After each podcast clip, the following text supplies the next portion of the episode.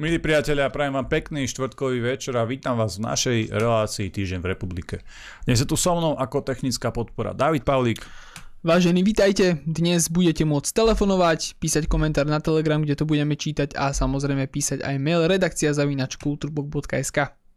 Je tu dnes s nami aj náš špeciálny host Peter Pukan. Príjemný večer všetkým prajem. A náš pravidelný host Milan Uhrík. Takisto dobrý večer prajem. Dobre, e, priatelia, uh, úvod, samozrejme spýtam sa klasickú, bežnú, tradičnú otázku, čo máte nové, a čo ste zažili, čo ste videli. Ja sa musím pochváliť, že máme tu v štúdiu nový notebook, to ste si určite všimli, veľmi dlho sme boli bez toho, museli sme používať naše, uh, naše super smartfóny, ale aj vďaka vašej podpore vďaka podpore našich fanúšikov, sympatizantov a tak ďalej si stále môžeme dovoliť tú novú lepšiu techniku a uh, myslím, že David tiež musíš pochváliť našich divákov že máme teraz veľmi pekné nové vecičky a výsledok, výsledok uvidia už čo skoro. Samozrejme, investujeme do toho m, mm, takisto aj zo svojich peňazí, snažíme sa to dať dokopy, aby aj to nové štúdio bolo, nejako vyzeralo, trošku zvýšili ten level a neboli tu na v tomto, v tomto malom kancli stále a väčšine, aby aj trošku bola taká nejaká tá obmena pre vás divákov, takže hej, snažíme sa. Máme slider, to, to musím povedať.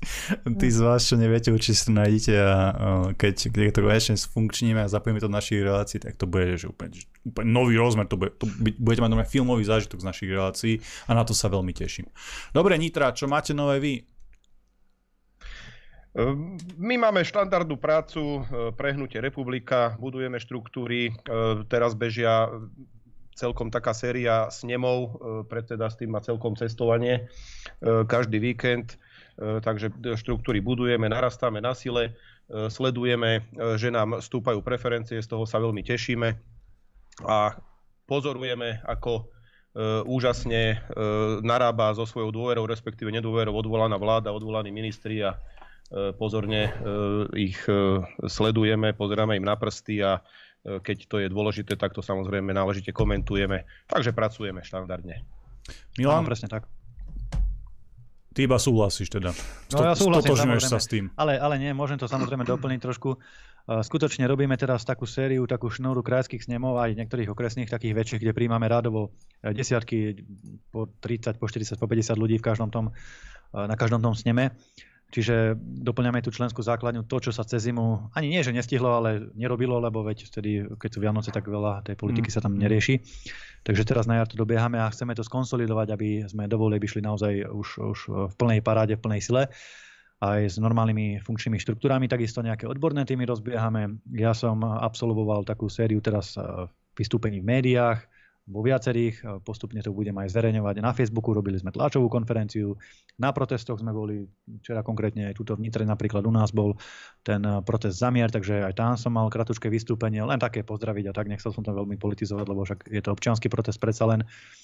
Dnes sme mali tlačovú konferenciu, e, pripravujeme nejaké návrhy zákonov, nejakú legislatívu, pretože chceme zabrániť falšovaniu volieb a maximálnej miere teda ustrážite pronárodné hlasy, aby neprepadli e, neprepadli buď tým, že ľudia budú voliť zbytočne mikroskopické strany, ktoré sa nedostanú a tie hlasy normálne legitímne prepadnú preč do stratená, alebo prepadnú tak, že jednoducho tie voľby budú v niektorých okrskoch sfalšované, zmanipulované, sfušované a aby sa to nedialo. Takže aj nejaké legislatívne opatrenia chceme prijať a vybudovať potom aj masívnu, masívnu štruktúru pre tie komisie, a robiť paralelné sčítanie hlasov. Ale tieto iniciatívy všetky včas oznámime, budeme mobilizovať ľudí, aby sa do toho zapájali, aby nám pomáhali, lebo darmo budú voľby, keď, eh, keď zase niekto eh, zmanipuluje hlasy alebo si to napočíta ako chce. Ja som, keď, sme sa, keď sa bavíme o tých preferenciách a podobne, ja som videl jeden prieskum, vyzeral celkom spolahlivo. Uh, bolo to na Telegrame, myslím, že to dal nejaký hlavný denník alebo niečo také, takú anketu a bol tam veľmi zaujímavý výsledok. Uh, Republika tam mal 30%, sme tam mal tiež 30% a potom tam bol ešte niekto tretí. Myslím, že tak to bol dobrý prieskum. Že tiež 30%, tak ja si myslím, že je to vybavené, lebo keď to dáte dokopy, tak je to veľmi veľa. A chcem sa opýtať, uh, či, či to podľa vás odráža aj ten nejaký reálny možný potenciál hnutia republika, takýto internetový prieskum v skupine, kde 200-300 ľudí. Asi, asi nie celkom.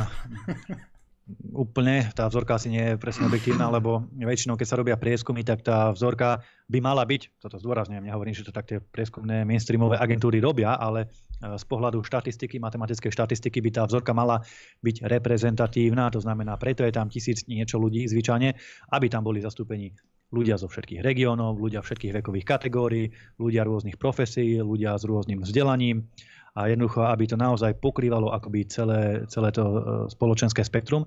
No ale vyšlo viacero prieskumov teraz momentálne tento týždeň. Minulý, čo to bolo, víkend, e, vyšiel prieskum dôveryhodnosti politikov, tam sme celkom dobre obstáli. Potom vyšiel prieskum, tuším, e, dnes, dnes, dnes bol Polis. Polis, hej, Polis dával prieskum, sme tam mali koľko? 7,8% sa mi zdá. Čo je veľmi dobré číslo, lebo Polis nám nikdy nejako extra veľa nedával, čiže asi rekordné číslo, čo sme tam dosiahli. S tým, že ostatné mimo parlamentné národné straničky eh, zase tam mali zo pár percent, ale stále je to, stále je to škoda, že to prepadáva. Potom vyšiel eh, zároveň s týmto polisom aj zase prieskum dôveryhodnosti lídrov sa mi zdá, že tam tiež sme boli, že prvá trojka Pelegrini, Fico, Uhrík, či ako to bolo. Mm, áno. Mm. Hej.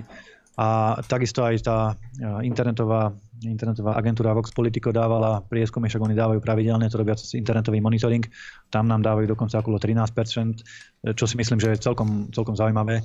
A myslím si, že tie preferencie budú akože slušné, teda aj sú slušné. My všetko robíme preto, aby sme k tomu pristupovali s pokorou, ako keby sme mali 0%. Stále pracujeme, stále sa snažíme teda počúvať hlas ľudí, vychádzať im v ústretí, riešiť tie témy, ktoré ich trápia, len teda je toho dosť a robíme, čo sa dá je to, je to náročné postihať, ale myslím si, že svoje ovoce to prinesie a konečne po tých voľbách sa snáď podarí postaviť Slovensko zase na nohy. Ja som túto tému prieskumov, ktoré samozrejme berieme z rezervou takto sílene, otvoril práve kvôli tomu, že teraz bude veľmi dôležitý moment, aby tie národné hlasy neprepadávali, pretože to naozaj môže urobiť veľmi veľa a naozaj do veľkej miery sa to môže odraziť na forme a na podobe tej ďalšej eh, vládnej koalície, takže toto je veľmi dôležité, treba to naozaj ustrážiť, ale to je už eh, na, na vás, na politikoch, aby ste to tak zmanéžovali, aby ten výsledok bol uh, možno pre Slovensko čo najlepší.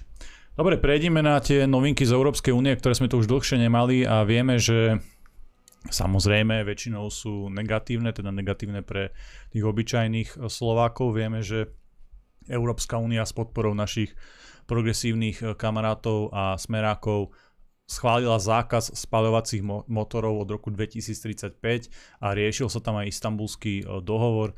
Milan, skús nám e, povedať, o čo, o čo, o čo vlastne ide, čo, čo to sú za agendy a samozrejme veľmi dôležité, ako hlasovali naši volení zástupcovia v Európskom parlamente.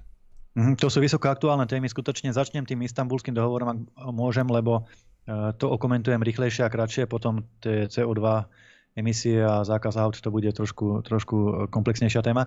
No, čo sa týka toho istambulského dohovoru, tak ako viete, dobre, istambulský dohovor je genderovo hm, podkutý dokument, kde teda síce sa hovorí niečo o ochrane žien pred násilím, akurát teda problém je ten, v tom, ten, že žena tam nie je definovaná biologicky, ale rodovo. To znamená, že za ženu sú považovaní už aj transexuáli, transvestiti a vlastne každý, kto sa prehlási, že sa cíti byť ženou. A to je ten problém. No, Slovensko, ako aj iné štáty, dokopy tuším 6 štátov, členských štátov Európskej únie, istambulský dohovor síce podpísalo, ale doteraz neratifikovalo, čiže nie je právoplatný, neplatí. To samozrejme prekáža liberálom, progresívcom v Európskej únii, ktorí tvrdia, že istambulský dohovor sa musí schváliť a musí prejsť. A keďže štáty ho prijať nechcú, tak im napadla taká myšlienka, že teda nech pristúpi k tomu istambulskému dohovoru Európska únia ako celok, ako inštitúcia. A tým pádom sa potom cez nejaké transpozície tento istambulský dohovor stane záväzný aj pre jednotlivé členské štáty. A na tom sa práve teraz pr- pracuje. Prešlo to už aj cez Európsky parlament, tento doslova že odhlasoval, teda, že aby Európska únia pristúpila k istambulskému dohovoru, pôjde to zrejme ešte potom na hlasovanie do rady. Čo sa týka Európskeho parlamentu, tak my sme tam veľmi tvrdo proti tomu vystupovali. Napríklad veľmi dobré, teda okrem, ja som tiež tam povedal nejaké, nejaké svoje stanovisko, že s tým nesúhlasím, ale Veľmi dobré, aby teda mali diváci prehľad a hovorili aj iní poslanci, najmä z frakcie ECR, čo sú konzervatívci a z frakcie ID čo sú teda poslanci väčšinou pani Lepenovej a pána Salviniho.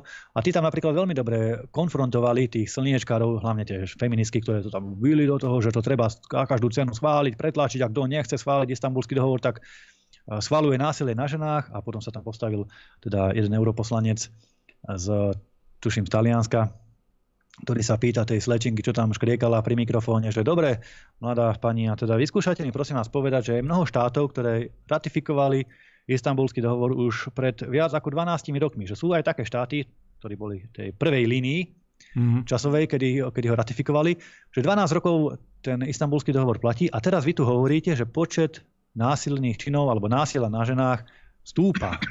Takže ako teda ten istambulský dohovor presne pomáha predchádzať tomu násilu na ženách, okrem toho, že tam je teda genderovo podkutá ideológia.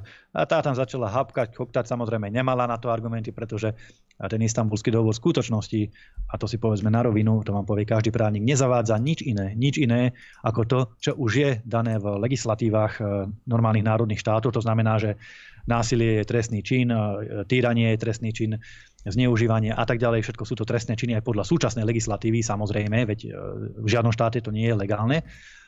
Akurát teda, čo má istambulský dohovor k sebe, v sebe navyše ako nejakú pridanú hodnotu, je práve tá rodovo definovaná žena, tá gender ideológia.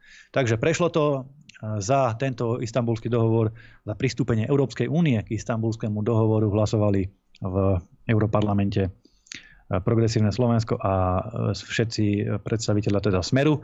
Ja som hlasoval proti, lebo to tak cítim a s tým nesúhlasím. Druhá téma, veľmi rýchlo teda poďme ďalej, je e, ten nešťastný zákaz aut so spalovacími motormi od roku 2035. To znamená, že od 35. si už nikto nebude môcť kúpiť, automobilky nebudú môcť predať auto s klasickým normálnym naftovým alebo benzínovým motorom, ľudovo povedané.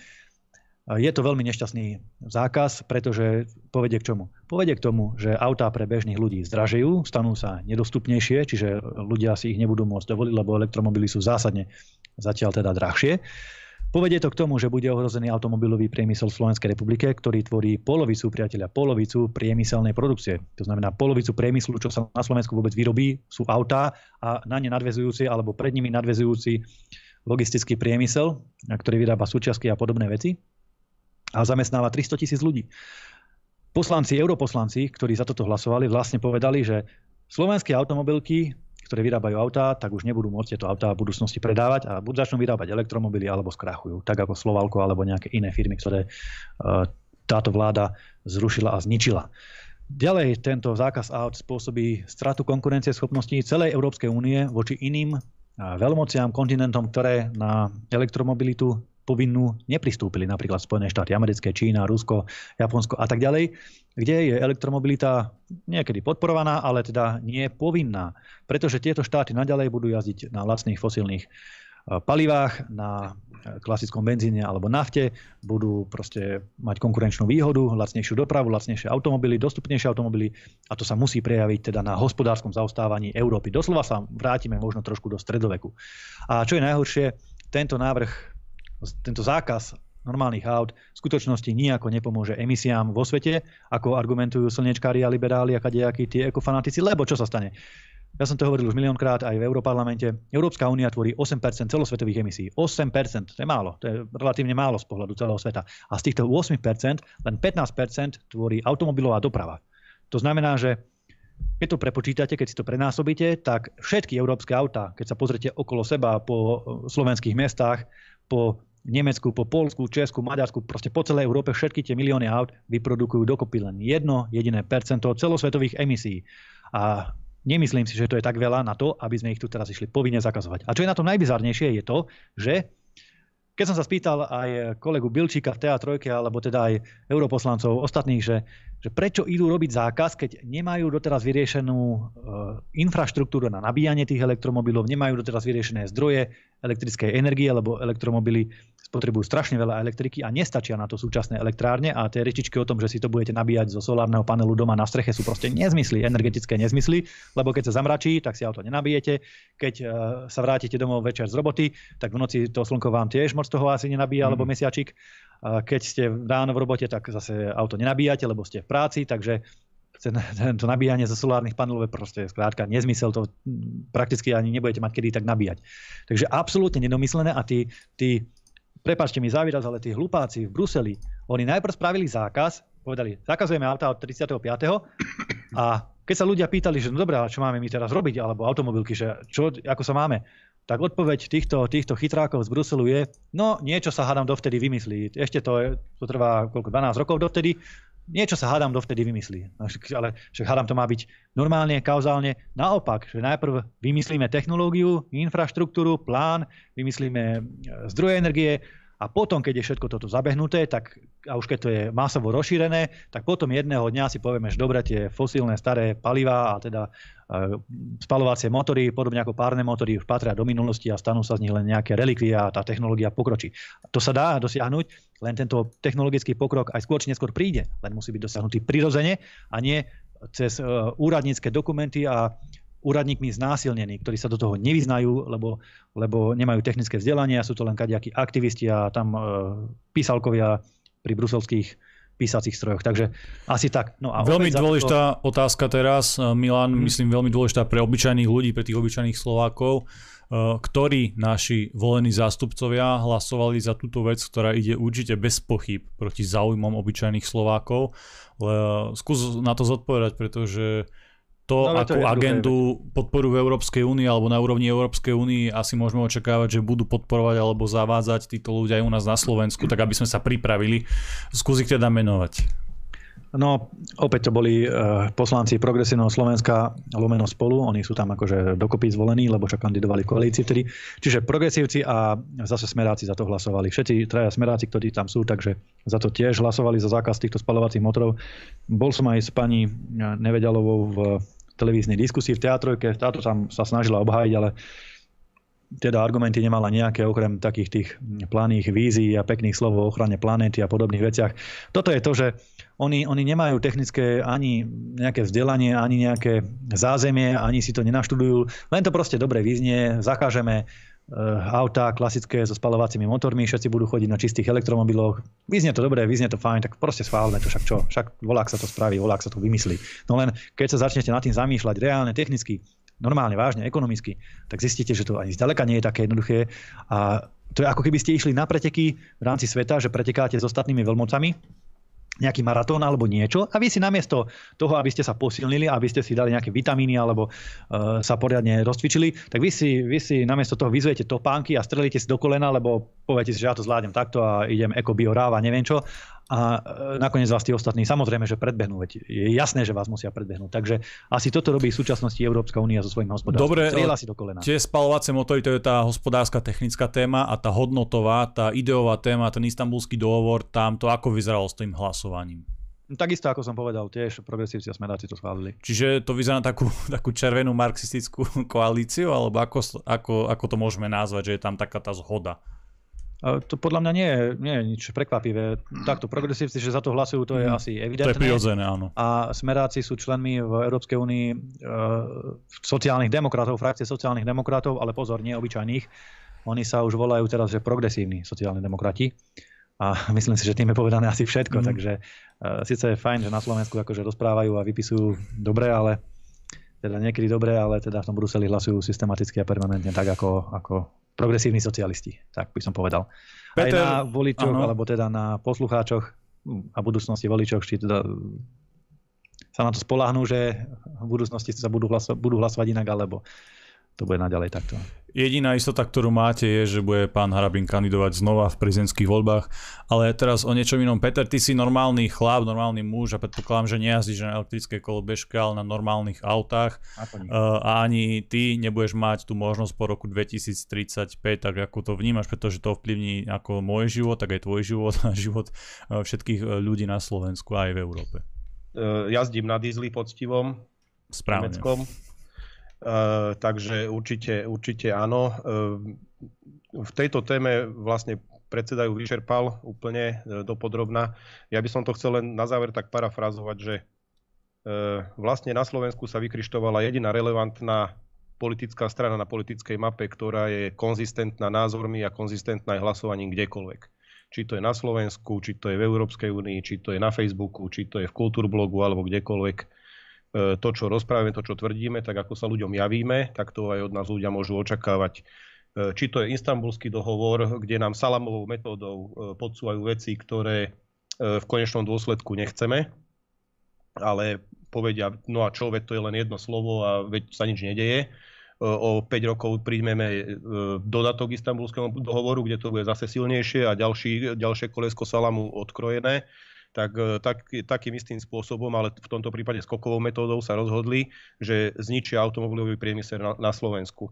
Keď si posluchači dajú tú námahu a nájdu si nejaký dokument do Detroite, e, ktorý má približne takmer 5 miliónov mm. obyvateľov, čiže môžeme ho porovnať e, smelo so Slovenskom, kde bola veľmi silná automobilová výroba pred desiatkami rokov a nájdu, nájdu si určite dokumenty aj na YouTube, ako teraz tie štvrte, kde boli automobilky, vyzerajú. To sú drogové dúpetia a e, zem nikoho, e, mesto duchov a podobne. Čiže takto nejako si to budeme vedieť predstaviť. Ja nechcem malovať čerta na stenu, verím, že Slováci budú mať šťastie vo voľbách a budú mať takú vládu, ktorá sa postará o nich, o ich živobytie a o ich prácu, aby sme jednoducho ne, ne, nedosiahli to, že v Žiline Kia, v Bratislave Volkswagen a v Nitre Jaguar budú prázdne haly a e, sa to niekde si roztratí a budeme mať tu nezamestnaných ľudí. Dobre, pôjdeme na tú uh, aktuálnu domácu uh, tému, ktorá je dôležitá aj s ohľadom na to, že už rok prebieha u nášho suseda vojna. Uh, dôležitá téma, veľká téma je pomoc Ukrajine. Hej. To v princípe asi na tom nie je nič zlé, veď sme Slovania, je super si pomáhať a tak ďalej, zdieľame nejakú spoločnú kultúru, jazyk. Uh, veľa hodnot, takže tá vzájomnosť je na mieste, to je všetko absolútne v poriadku. Druhá vec je ale nejaké priamejšie zapojenie slovenskej armády alebo slovenských vojakov do tohto konfliktu, či už v podobe nejakej asistenčnej misie alebo e, iným spôsobom, to je samozrejme úplne iný rámec, tak e, skúste to nejak vysvetliť alebo doplnite tú súvislosti, Milan, pretože ty si poukázal na tej tlačovke, ktorú ste mali na nejaké konkrétne uznesenie. O čom je toto uznesenie, čo nám hovorí, čo z neho vyplýva a aké bude mať následky? Dobre, ja poprosím v tomto prípade potom kolegu plukovníka Pukana, aby sa k tomu vyjadril, lebo predsa len je to aj jeho parketa a veľa viac sa do toho vyzná z pohľadu toho, že ako sú takéto dokumenty, takéto misie krojované, kto ich schvaluje, na akej úrovni a tak ďalej. Ja poviem zhruba teda to, čo sme mali aj na tlačovej konferencii dnes, tak, tak globálne po NATE v podstate. Totiž to dostala sa nám informácia a zverejnil to, pokiaľ si mi dobre hovoril aj už samotný štátny tajomník, mm. sa to potvrdil, že nie je to žiadny hoax, tento, to uznesenie vlády, ktoré tu máme, je proste je, také aké je a bolo, bolo normálne sa s ním pracovalo na ministerstve obrany. Ide o uznesenie vlády na vyslanie príslušníkov ozbrojených síl Slovenskej republiky do asistečnej misie Európskej únie pre Ukrajinu a potom ešte samozrejme a súčasne na vyslovenie súhlasu s prítomnosťou zahraničných ozbrojených síl na území SR učení na plnenie úloh asistenčnej misie tej istej. To znamená, že naši vojaci budú vyslaní niekde inde, niekam inám, možno že na Slovensku, možno do zahraničia a súčasne na Slovensku prídu nejakí iní. Ide o to, že táto asistenčná misia Európskej únie je nástrojom, schváleným nástrojom Európskej únie, ktorá e, má pomôcť vycvičiť alebo vybudovať, doplniť stvrkávajúce sa personálne kapacity ukrajinskej armády, ukrajinských ozbrojených síl. A cieľom je, vykr- e, cieľom je vycvičiť alebo teda vytrénovať, keď toto tak je napísané, vytrénovať 15 tisíc ukrajinských vojakov za dokopy celkové náklady 106 miliónov eur. Má to byť spoločná aktivita aktivita v rámci krajín Európskej únie. No a Slovensko sa v tomto prípade teda e, zaviazalo a chcelo zaviazať, že pomôžeme Ukrajine doplniť dostatok príslušníkov vlastných ozbrojených síl, teda ich ozbrojených síl. E, aktuálne teda za cieľ má poskytnúť výcvik pre 30 tisíc príslušníkov AFS. To trošku, trošku iné číslo, ako je spomínané v tej v tom oficiálnom materiáli z Európskej únie toto je vyššie, tak ja neviem, či je zase... Sme Hej, či zase sme probruselskejší ako samotná iniciatíva Bruselu.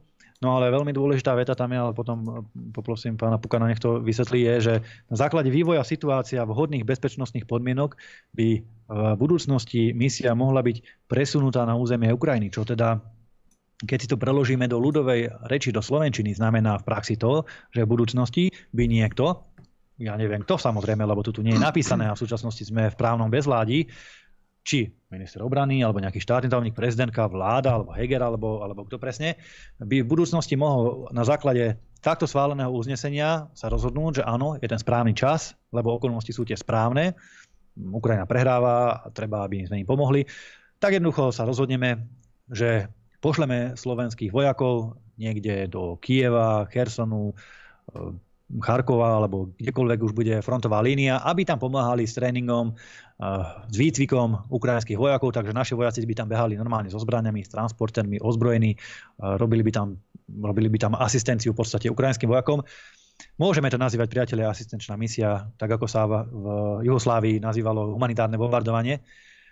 Ale v skutočnosti všetci vieme, že je to zaťahnutie Slovenska do vojny. Pretože čo všetko sa už stalo za posledné mesiace, nazvime to tak, posledné mesiace.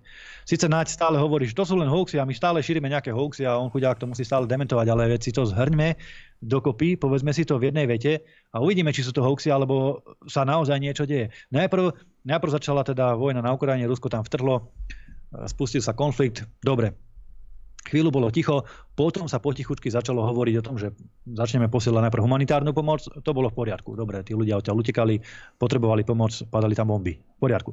Lenže potom prišli, pošleme im nejaké náboje, nejaké prvé. Potichučku sa to iba naznačilo, náboje. Potom sa začalo posielať veľa nábojov, potom sa začali posielať už aj e, raketové systémy, aj húfnice, obinovacie stroje, potom sa poslala S-300, potom začiatkom roka začali okresné úrady, teda najmä v bansko kraji, pokiaľ si pamätám, natvičovať a zisťovať e, pripravenosť mobilizácie pre prípadné pre prípadnú asi mobilizáciu, však na čo inak by to zisťovali.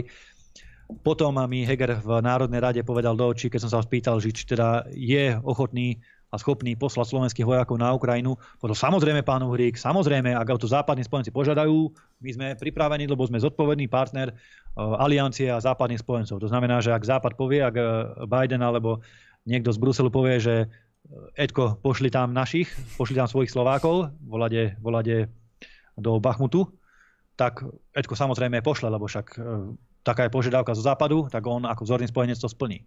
Potom sa tu objavil dokument potom sa tu objavil dokument uznesenie vlády, kde teda sa hovorí o nejakej asistenčnej misii, na ktorej by sa mali zúčastňovať Slováci. Hovorí sa tu o vyslaní, pričom pod pojmom vyslanie e, samozrejme nemyslíme a nechápeme, to každý normálny človek pochopí. Vyslaním sa nemyslí to, že e, vojaci z Nitry zo Zobora pôjdu volať kde do Lešti a budú sa tváriť, že to vyslanie. Vyslanie sa intuitívne vždy myslí samozrejme za hranice Slovenskej republiky.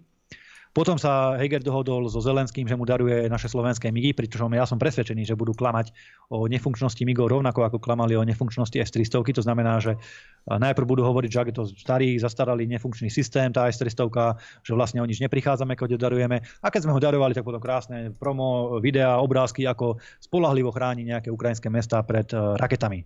A to isté pri MIGoch. Zrazu sú MIGy uzemnené, nefunkčné, nepojazné, nelietajú, môžeme ich darovať, vlastne darujeme len štot stavím sa, stavím sa, že keby prišli na Ukrajinu, tak už sú tam zase videjka, že ako pomáhajú Ukrajincom, ako lietajú, ako všetko zase funguje. Takže keď si toto všetko zhrnieme dokopy, tak priateľa tých, tých uh, tzv. hoaxov je proste nejak príliš veľa. A všetko, uh, všetko sú to fakty, čo sa stali. Sú to veci, ktoré sme si my nevymysleli. My sme neslúbili MIGI, my sme neslúbili, neposlali S-300, my sme nerobili mobilizačnú pripravenosť, my sme nerobili uznesenie vlády, to robila táto súčasná vláda. Predstaviteľa tejto vlády, to znamená, že áno, niečo chystajú, niečo sa deje a my sa pýtame vlády, pýtame sa premiéra a ministra obrany, nech vysvetlia ľuďom proste, čo chystajú, lebo na to poprvé nemajú právo, nech už chystajú čokoľvek, sú odvolaná vláda, ktorá nemá dôveru parlamentu, ľudí, nikoho.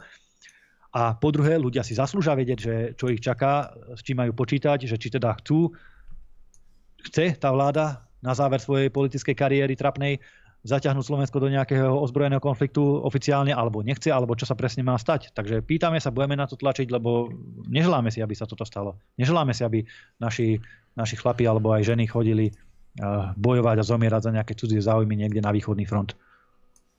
Peter, ty si eh, odborník, máš skúsenosti naozaj bohaté z toho vojenského prostredia. Skúsa na toto uznesenie pozrieť tými odbornými očami a takýto výklad, takýto pohľad nám aj prezentovať.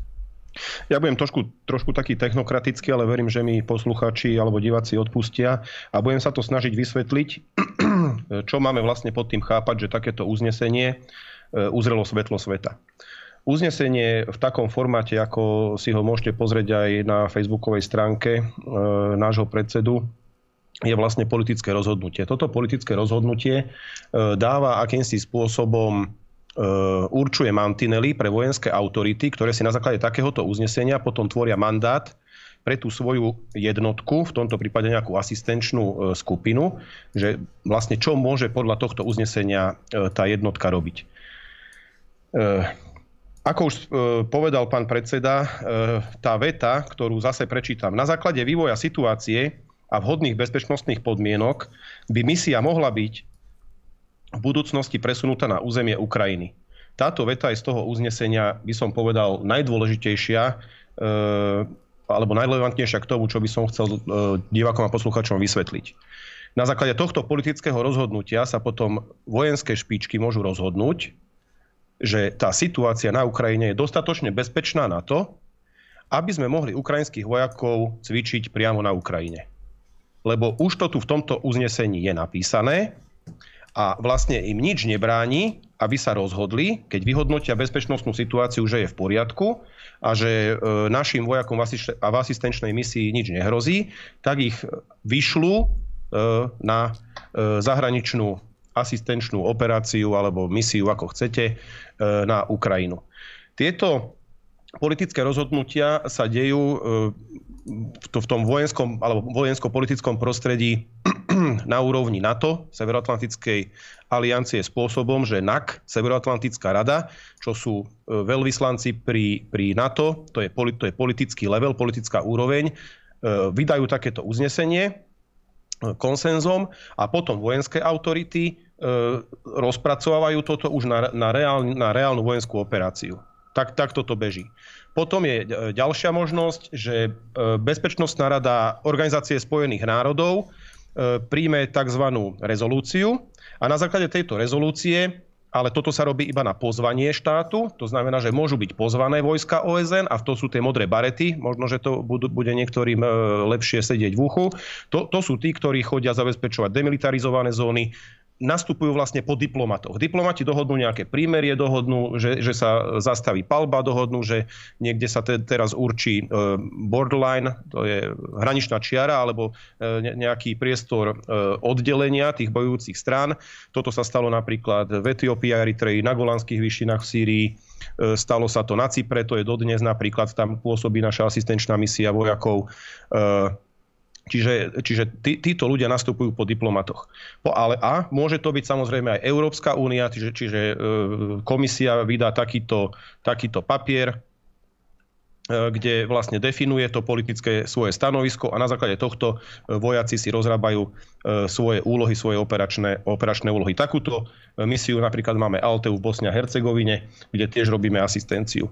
Ja som, ja som pôsobil aj v misii OSN v Afrike, v Etiópii a Eritreji, kde som e, reálne učil e, vojakov kenských e, odminovanie, naše odminovacie postupy a robil som asistenčnú misiu na základe rozhodnutia OSN s tým, že my sme si potom spravili na, na, na základe toho náš mandát, kde bolo presne všetko napísané, čo môžeme, čo nemôžeme, ako to bude vyzerať. A bol som tam vyslaný. Robil som aj, aj v NATO, E, v Afganistane, kde to bolo takisto tiež, aj naši vojaci tam zabezpečovali asistenčné služby pre, pre afgánsku národnú armádu, ktorá bojovala s Talibanom. Čiže tieto veci sa e, z pravidla, z pravidla teda sa robia v tej krajine, e, kde, kde ten konflikt je a vy, vy tam idete vlastne, tak ako sme tam poslali S-300, ako povedal pán predseda, tak ako, ako tam teraz posielame ďalšie e, protizdušné systémy, spomenul len igla alebo kuby e, a, a ďalšie veci. To znamená, že my sa ako keby demilitarizujeme naše územie, tak to poviem. E, potom ešte teda do, doplním, že čo robia naši vojaci, e, príslušníci protivzdušných útvarov na Slovensku. Tak my vlastne túto asistenciu, je logické, že táto asistencia sa vytvára v tej krajine, pre ktorú, pre ktorú tá asistencia vlastne ide, lebo pri všetkej úcte 15 alebo 30 tisíc vojakov na lešti, alebo neviem, kde to by bolo niekoľko turnusov e, potrebné robiť a zásobovať to boisko by bolo veľmi náročné. Skôr tí inštruktori idú za tými vojakmi, za tými jednotkami, ktoré majú, ktorí majú asistovať pri tom výcviku.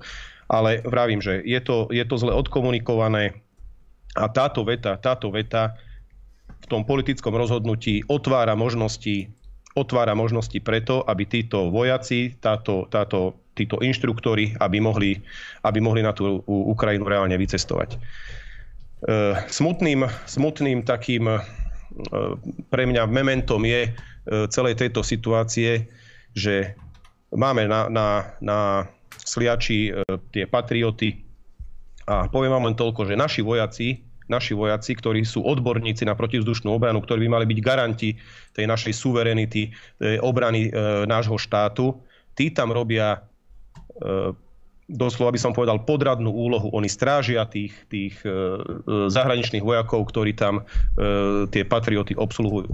Ne, nerobia to, čo by mali. Ne, ne, necvičia to, na čo sú určení. Už prestávajú byť odborníkmi na protivzdušnú obranu, ale stávajú sa strážnou jednotkou alebo asistenčnou jednotkou alebo e, ako by som to povedal. Čiže nerobia, necvičia na technike, ale striedajú sa tam v týždňových alebo v akých turnusoch a robia tam niečo úplne iné, na čo sú určení, za čo sú platení a čo by naozaj reálne mali robiť. Verím, že som to divákom tak troška vysvetlil, ako to asi vyzerá. Takže zhrniem to ešte raz. Je to, toto uznesenie je politické rozhodnutie, ktoré naozaj otvára možnosť, otvára možnosť na to, aby táto asistenčná misia bola použitá či už na území Európskej únie, ale aj na území Ukrajiny na základe toho, že sa nejaká E, vojenská autorita rozhodne. Dobre, priatelia, dáme si teraz prestávku, po ktorej budeme pokračovať ďalej. Dobre, milí priatelia, e, vítam vás späť v našej relácii Týždeň v republike. Túto časť teraz môžeme venovať pomaly aj vám. David, prosím ťa, zapni aj telefon, zobraz telefónne číslo a samozrejme prejdeme aj na e-maily a taktiež aj na Telegram. Začnem asi e-mailom. Dobrý deň, chcel by som sa opýtať pána Uhrika, či bude opäť kandidovať do Europarlamentu a ak nie, kto z hnutia republika by ho mal nahradiť. Má pán Uhrik vychovaného nástupcu na jeho miesto v Europarlamente v prípade, ak už kandidovať nebude? Ďakujem a držím vám všetkým palce. Jana. Ďakujem pekne, pobavilo ma to slovičko, že vychovaného. Je to v úvodzovkách no. tu. Áno, áno, ono sa to nerobí až celkom tak, že sa vychováva. Uh, takto, samozrejme, že keď by boli, a keď teda dúfam, že budú čím skôr uh, snáď v júni, a keď nie, tak v septembri teda voľby do Národnej rady Slovenskej republiky, tak určite budem kandidovať sem naspäť do Národnej rady a takisto sa plánujem aj vrátiť na Slovensko. Nie, že by som na Slovensku nejak nebýval alebo nebol, ale myslím tak oficiálne vrátiť do slovenskej uh, národnej politiky. Ten Brusel je síce dôležitý a čoraz by som povedal, dôležitejší. Vidíme to aj na tých asistenčných kaďakých misiách a podobných veciach, čo sa Bruseli melú teraz momentálne na tej geopolitickej úrovni, ale predsa len, eh, ja by som to povedal takto, že mm, Europarlament je dôležitý, eh, dá sa tam niečo, niečo robiť, ale tam je momentálne cesta zarúbaná. Proste tie matematické počty nepustia. Tam je 705 europoslancov, z toho, 7, z toho 600, je, 600 sú progresívci, slniečkári, progresívni sociálni demokrati a podobní, čiže Šimečkovia a Beňové a možno stovka sú tam nejakí konzervatívci alebo nejakí vlastenci. A tie matematické počty neprebijete. Môžete stokrát stlačiť ten gombík eh, na tom hlasovacom zariadení, ale stále to bude bohužiaľ iba jeden hlas. Oveľa, oveľa pragmatickejšia a lepšia cesta pre ochranu národných záujmov je cez vládu, cez národnú vládu. Eh, to znamená, že byť eh, vo vláde nejak, nejakej funkcii alebo mať tam nejaký vplyv a snažiť sa obhajovať tie slovenské národné záujmy cez Európsku radu. Napríklad prakticky, aby sme si to vedeli predstaviť tak, ako to robia Maďari. Maďarskí europoslanci, hoci ich je tam viacero a veľmi dobre obhajujú maďarské záujmy z Fidesu, a napriek tomu ich hlas e, proste zaniká v tej mase, lebo, lebo to tak je, lebo ich je tam stále málo v porovnaní s tou masou. E, ale Maďarsko, maďarská diplomácia, národná štátna diplomácia, Viktor Orbán ako premiér na Európskej rade zase tie maďarské záujmy obhajujú dobre. Čiže áno, chcem sa vrátiť do slovenskej národnej politiky. A čo sa týka nástupcu, tak e, to budeme riešiť potom, e, keď pán Boh dá a keď sa teda dostaneme do Národnej rady. A samozrejme máme množstvo šikovných ľudí, ktorí by sa vedeli ujať európskych tém, európskej politiky. Spomeniem len e, Mariana Ďuriša napríklad, alebo mnohých ďalších, Lukáša Kopáča a ďalších, ktorí by vedeli tú zahraničnú politiku veľmi aktívne, veľmi dobre vykryť. Dobre, prejdem na... No, počkať, máme volajúceho, Dobre, poďme na to. poďme. Dobrý večer, nech sa vám páči. Dobrý večer, prejem do štúdia Radosť Bytčev. Pozdravujem pána Uhríka. Mám takýto dotaz. Veci je ako hľadne tej, tej mobility alebo tej motorových vozidiel sa pripravujú nie zo dna na deň, ale trvá to niekoľko rokov až 10 ročí tieto agendy. A to, čo príde niekde spoza oceána, tak to Európa aplikuje a potom to ide na, na tieto štáty. Predtým, ako ste začali Kultúrblok, tak som pozeral uh, internetové rádio pána Bureša. A tam hovorili, že napríklad v Kanade je už teraz niečo ako dobrá, dobrovoľná eutanázia schválená štátom. A a hovorili tam o nejakých číslach, že za pred dvomi rokmi o to požiadalo tisíc ľudí a minulý rok 10 tisíc ľudí. A to nie sú len starí alebo chorí, nevyliečiteľní ľudia, ale napríklad aj chorí ľudia, ktorí majú psychické problémy a sú, je im to poručené príklad nejakými ich terapeutmi a podobne. Um, myslíte si, že je možné, že by toto zaviedli do nejakého určitého časového horizontu aj v rámci Európy a tým tak riešili dôchodkovú reformu? A ešte jeden, jeden postreh som zistil, že Česi vyslali vlak teraz na Ukrajinu.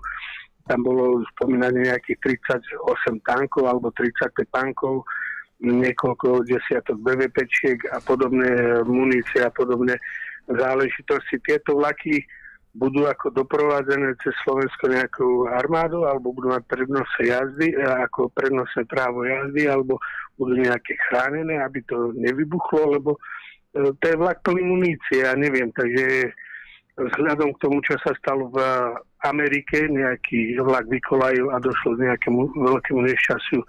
Či to nemôže niekto aj sabotovať po prípade na našom území a by došlo k nejakému veľkému nešťastiu. Máte nejaké také informácie? Ďakujem. Dobre, ďakujem pekne. Majte sa.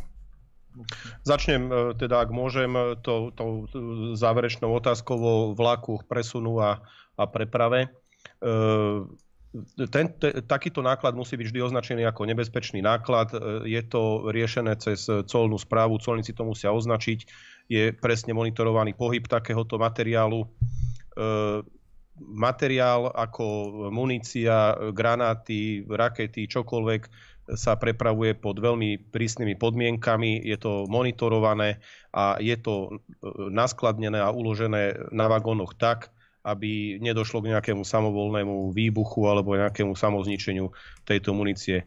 To, čo sa poslucháč pýtal, samozrejme nikdy není vylúčené, že sa tam urobí nejaká sabotáž, ale pevne verím tomu, že že na Slovensku sa niečo také nestane. Najlepšie by bolo, keby cez Slovensko kadejaké takéto Áno. zbrania, muničné veci a podobné nechodilo tak, ako to urobili Maďari, že teda nedovolili transport zbraní na Ukrajinu, lebo z presne tých dôvodov, ktoré ste spomínali a jednak preto, že aby Maďarsko sa nespolu podielalo na podpore ani jednej zo strán konfliktu, lebo to je jedno, či podporujete Rusov alebo, alebo Ukrajincov. V zásade už ste súčasťou toho vojenského konfliktu, lebo sa pridávate aktívne zbraniami na jednu stranu, takže Maďari veľmi dobre zvolili neutrálnu politiku a myslím si, že takúto politiku by malo zvoliť do budúcna aj Slovensko. To znamená, žiadne zbranie cez Slovensko, nejaké napomáhanie. Ani, ani zo Slovenska, áno, ani cez Slovensko. Ani zo Slovenska, ani cez Slovensko, ani Rusom, ani Ukrajincom.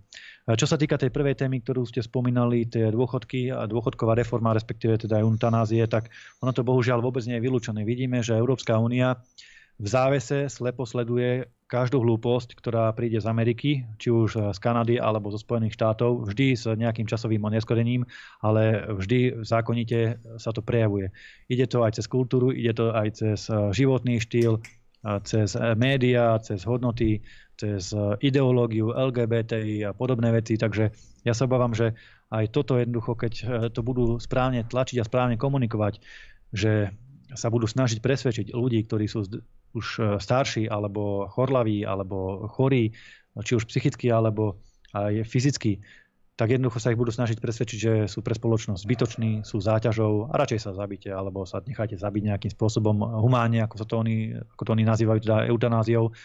Ale rozhodne si myslím, že toto, toto, toto nemá ani spoločné ani s nejakým kresťanským presvedčením, ani s nejakou morálkou. To je zase len ten hnusný, konzumný náhľad na život, proste, že ako náhle je s niekým nejaký problém, tak e, sa nesnažia tomu človeku pomôcť alebo jeho životnú situáciu alebo trápenie starosti vyriešiť, to znamená vyliečiť alebo nejakým spôsobom ho dať dokopy, ale naopak proste odpísať ako zbytočný tovar, ako, ako nejakú položku v nejakom e, DKP, že vyškrtneme jednoducho z inventára, z inventúry a hotovo príde ďalší absolútne sa s tým nestotožňujem s týmto náhľadom na život človeka ako, ako taký a s týmto, s týmto konzumným a neludským prístupom k životu.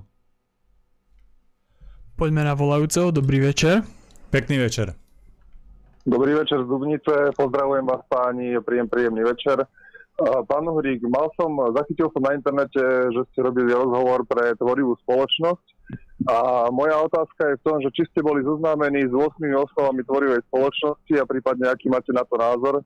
A túto otázku by som rád smeroval aj na všetkých prítomných pánov v štúdiu. A to je v podstate všetko. Ďakujem vám za pozornosť. Uh-huh. Ďakujem pekne za otázku. Áno, máte pravdu, robil som rozhovor pre tvorivú spoločnosť. Priznám sa, že nejak lepšie som sa nezaoberal tým, že čo robia alebo aký majú svetonázor. Ani ma to v zásade nejakým spôsobom nezaujíma. Slušne ma oslovili, že či teda poskytnem rozhovor. Ja som slušne súhlasil tak, ako som súhlasil dnes pre TASR, včera pre Zemavek TV a podobne. Takže každý, kto slušne chce komunikovať a rozprávať sa, tak ja som samozrejme otvorený, lebo o tom by tá ľudská komunikácia mala byť. Zaujali mi ale niektoré veci z tej tvorivej spoločnosti a presne, presne akurát som to pred minútou hovoril o tom konzumnom spôsobe života, že a vlastne oni, oni práve to kritizujú, aspoň tak som to pochopil, teda dúfam, že sa nemýlim, a tak som to pochopil, že oni práve to kritizujú, že ten, ten život by mal byť zameraný skôr na niečo tvorivé, niečo dosiahnuť, niečo vybudovať, niečo za sebou nechať, niečo pekné, niečo zmysluplné a nie sa sústrediť len na nejaké naháňanie peňazí a, a superstar a superlife a, a podobné tieto moderné veci, ktoré nikam nevedú. Takže to sa mi do istej miery páčilo, ale, ale priznám sa, že nejak lepšie som sa o to nezaujímal. Bola to otázka na nás všetkých, tak David skús povedať, ako ty vnímaš tvorivú spoločnosť. Lebo Prvýkrát som o nich počul. Tvorivý, hej, Prvýkrát som o nich počul, takže naozaj neviem. Ja som si pozrel uh, ešte predtým samozrejme nejaké tie body a úprimne mi to prípada trochu ako blbosti, ale o to nejde, ide o to, že keď vám niekto poskytne nejaký priestor a zároveň čelíte brutálnej cenzúre z každej strany, tak je absolútne nutné to využiť. Mne keby dal priestor nejaký Michal Havran vo svojej večeri alebo denní gen mi dal nejakú rubriku, tak idem do toho na 100%, je treba to využiť, keď je takáto možnosť zašíriť uh, tie myšlienky ďalej, pretože či už Hnutie republike, ale, my, ale aj my v Kultúrblogu sme samozrejme obmedzovaní, kde sa len dá, takže ak niekto ten priestor ponúkne, tak to je podľa mňa absolútne jedno, či s tým súhlasíme alebo nie s tým nejakými myšlienkami, ale treba, treba sa toho chytiť a ísť do toho. Dobre, dáme ešte nejaké otázky z Telegramu.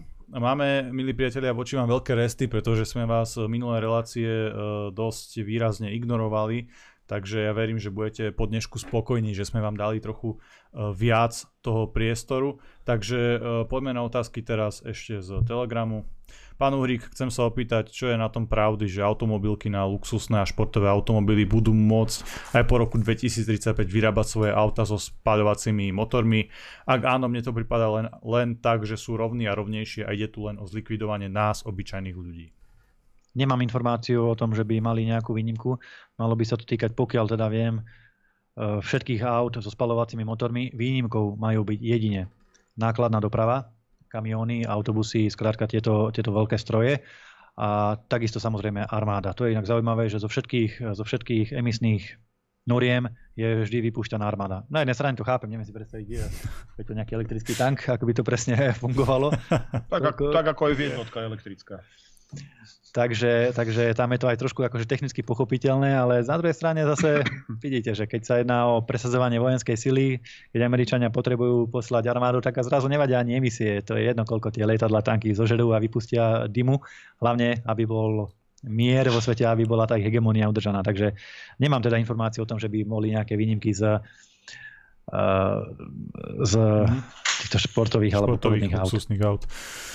Peter, to je inak otázka je na teba, ktorá tu dosť často zaznieva, teraz sme to trochu načrtli. Môžeme v budúcnosti, ja nehovorím, že teraz, ale niekedy v budúcnosti rátať s tým, že budú takéto uh, zaujímavé normy uplatňované aj v armáde, pretože už som dávnejšie čítal takýto článok, že nejaký predstaviteľ na to dal reálne takúto víziu, že áno, že oni chcú, aby tie ich armádne štruktúry, tie armádne kapacity boli čo možno najviac ekologickejšie a zelenšie a tak ďalej. Ale to zároveň asi ide uh, rovno aj proti tej bojaschopnosti, nie? Alebo, alebo ako? Je to, je to, je to, je, ako mne to je fakt akože smiešné a aj, aj to asi obratím na žart, lebo E, predstavte si teraz, že útočíme, tanková rota a teraz dáme si pauzu, lebo potrebujeme si dobiť sa potrebujeme, hej, tak... 40 e, minút kávička. 40 minút kávička, dáme jak na hokeji, že time a dobíjame sa, tak teraz ako nechajte to tak.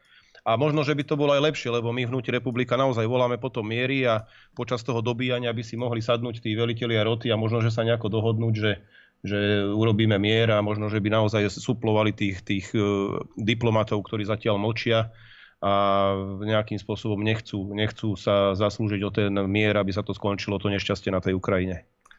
Ešte by som sa chcel opraviť, lebo kolega mi akurát píše, čo sa týka tých výnimek, sme to pozerali. Takže automobilky, ktoré vyrobia do 10 tisíc aut ročne, tak uh, skutočne by mali mať nejakú výnimku. Čiže opravujem sa, áno, je tam, je tam zrejme nejaká výnimka. Pozrieme sa na to bližšie, priznám sa, lebo toto nebolo spomínané v dôvodovej správe, keď sme to študovali, takže zase sa zašili niečo niečo, tzv. Ferrari výnimka. Dobre, ale to nebudú asi auta, ktoré by som si mohol dovoliť napríklad ja. ja neboj sa, pán Pasušek, vás sa to týka nebude. Ale akože možno už vtedy sa tak vyšplhám na tej, v, tej, v rámci tej nacistickej scény alebo extremistickej scény, že budem veľká ryba a možno budem jazdiť aj na takých autách. Dobre, je tu ďalšia otázka. Dobrý, majú si pri týchto snaživých idiotoch dať pre istotu výhradu svedomia aj ženy? Uh, viete čo, Brana povinnosť, e, brana povinnosť je zo zákona teda určená. Kto má brannú povinnosť, e, nič tým nepokazíte, keď chcete a, a myslíte si, že máte takú výhradu, tak taký papier kľudne podajte, takže kľudne môžete. Ešte by som to chcel doplniť. Podľa mňa tí ľudia, ktorí podávali aj tých 40 tisíc chlapov, teda neviem, že by tam aj boli ženy medzi nimi, ktorí teda boli ministrom kritizovaní a médiami ostarkizovaní, Nemyslím si, že oni odmetli brániť Slovenskú republiku. Oni odmetli, odmetli sa podielať na nejakých povolávacích misiách, mobilizáciách práve v súvislosti s tým, že by mali byť poslaní niekde na ten východný front, bojovať za cudzie záujmy v cudzej vojne a tam niekde v zákopoch zomierať a chytať granáty, lebo jasné, že, jasné, že sa tam nikto nechce e, dostať a nechce tam ísť. Takže myslím že toto bola hlavná motivácia a to by som nedával za vinu tým ľuďom, ktorí o tieto výnimky alebo odklady alebo akokoľvek to už nazveme požiadali. Dával by som to za vinu e, súčasnej vláde, konkrétne teda ministrovi obrany, že tú atmosféru spoločnosti nastavil tak, že tí ľudia takéto papiere musia podávať. Je to niečo, je to niečo katastrofálne, je to vizitka súčasnej vlády. No ľudia sú zmetení, nevedia, tak e, potom vlastne prichádza takéto, prichádzajú takéto riešenia a a toto sú veci, ktoré nám normálne ľudia komunikujú mm. s nami. Aj včera sme mali jedného e, človeka, sme stretli túto v uliciach a ten nám tiež povedal, že odkážte im, že ja nie som, že ja budem brániť Slovenskú republiku, ale určite ma nedo, nedostanú niekam, kde budem chrániť cudzie záujmy. Čiže to, toto je hlas ľudí, ktorí tie papiere podali. E, to nie sú žiadni zbabelci ani, ani nejakí protislovenské živly alebo niečo podobné. Sú to normálni ľudia, ktorí e, nechcú, nechcú, ako by som to povedal, hájiť záujmy cudzej vlajky. Dobre, milí priatelia, náš čas sme už dnes naplnili. Ja vám veľmi pekne ďakujem za vašu pozornosť a taktiež aj za vašu podporu. Dnes tu so mnou bol David Pavlík. Ďakujeme vážení, že ste tu s nami boli opäť. Majte sa. Peter Pukan. Ďakujem pekne za pozornosť. A aj Milan Uhrik. Takisto ďakujem a dobrú noc prajem. Priatelia, cvičte, športujte, študujte, vzdelávajte sa, posúvajte sa ďalej. Vždy si hovoríte informácie, vždy si porovnávajte zdroje, myslíte samostatne a myslíte kriticky. Overujte si mainstream, alternatívu a určite aj nás, keďže si nemyslíme, že máme patent na rozum a patent na pravdu. Prajem vám dobrú noc.